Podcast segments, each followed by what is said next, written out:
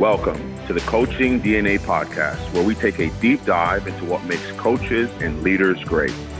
We're excited about our sponsor, Symmetry Turf. Symmetry Turf is a Texas-based turnkey sports construction company that specializes in building premier athletic facilities for schools, universities, and municipalities. Visit them at www.symmetryturf.com and check them out on Facebook. This is a Kingdom Coaching podcast. Kingdom Coaching equips, consults, and represents coaches of all sports all across the country. Now for our host, Travis Wyckoff.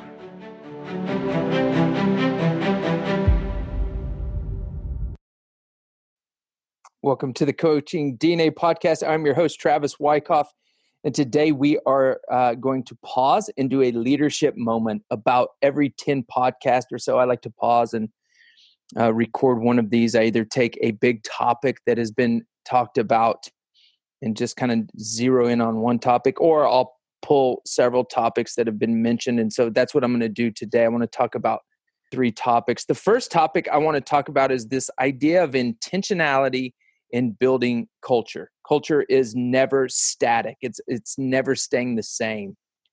It's always moving. It's always drifting somewhere. If you can picture like a boat, a small boat out on a lake, it's always moving somewhere. It's drifting somewhere. And that's what culture does. It either drifts towards the health and the positive side of things, or it drifts towards the negative and the unhealth.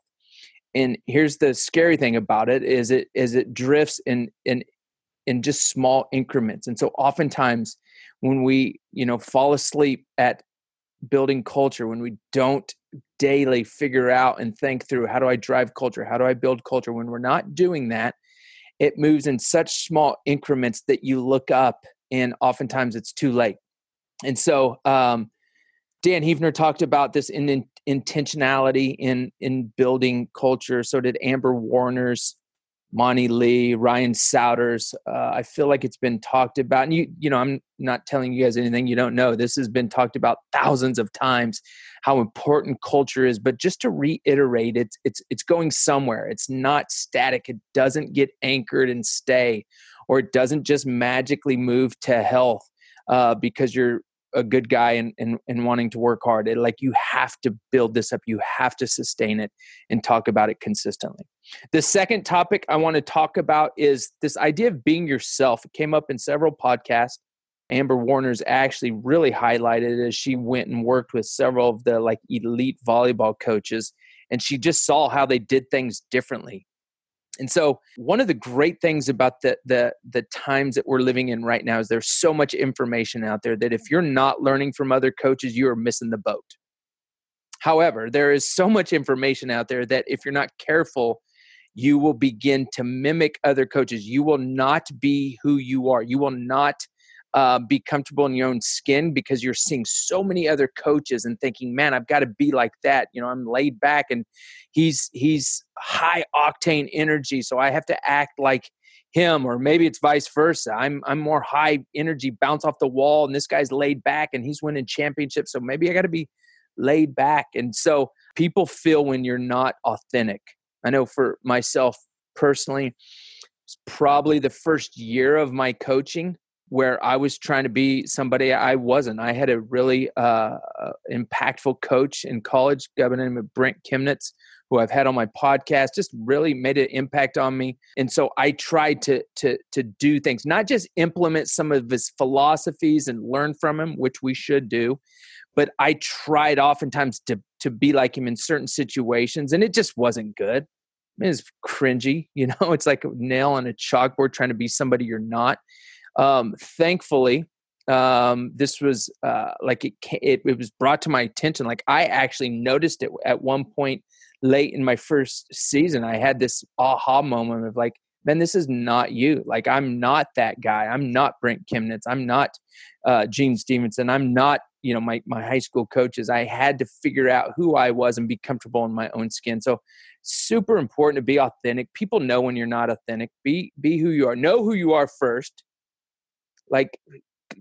go on this journey of self-awareness, and then be who you are. There are so many ways to have success. There are so many ways to coach. And it's not the, you know, we see the flavor of the month, whoever just won the national championship. We think we got to be like that. Tony Bennett at Virginia, we've got to sit calmly. If that's how you are, go for it. But if not, that's not going to work. That's going to fall flat. So anyways, be who you are. Everybody can tell when you're not being authentic. And the last topic I want to talk about is, should you appoint captains? I would say that of all the coaches I've interviewed for my podcast, those that I've asked, and those who I'm working with Kingdom Coaching, it's probably 50-50 on coaches who appoint captains and coaches who don't. And there's different ways to look at it. There's different circumstances to play into this. For example, Rusty Rainbolt had never had captains until this year. Mike Keselowski, head baseball coach at Air Force, has always had captains.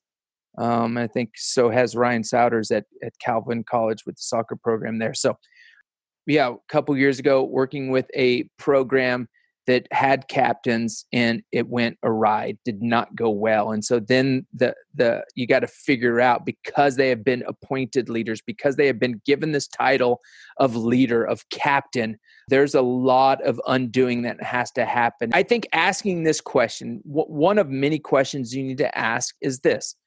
Looking at my roster, looking at all the circumstance, what is the worst thing that could happen if I do not have captains?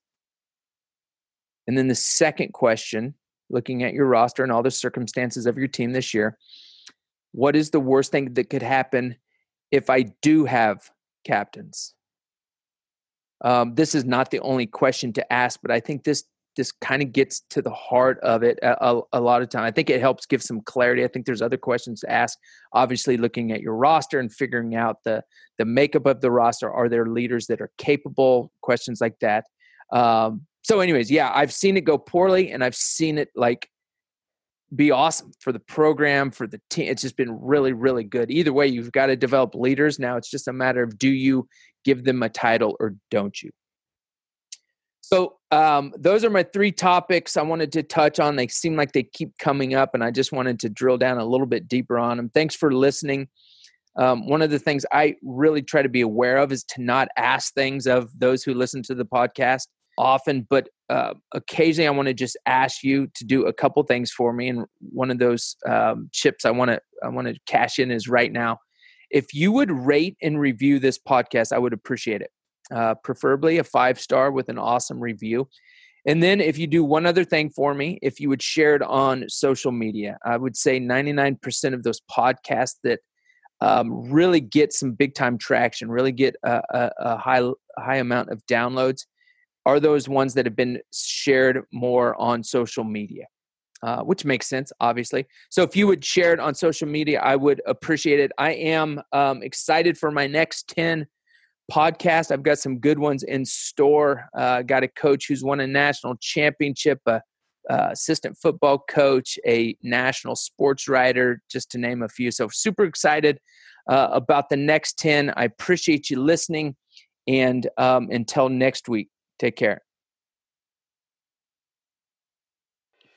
Thanks for joining us on today's podcast, and we hope that you join us again next week. If you would like to connect further with us, we are on Twitter @coaching_DNA, or you can email me at travis@kingdomcoachingtw.com.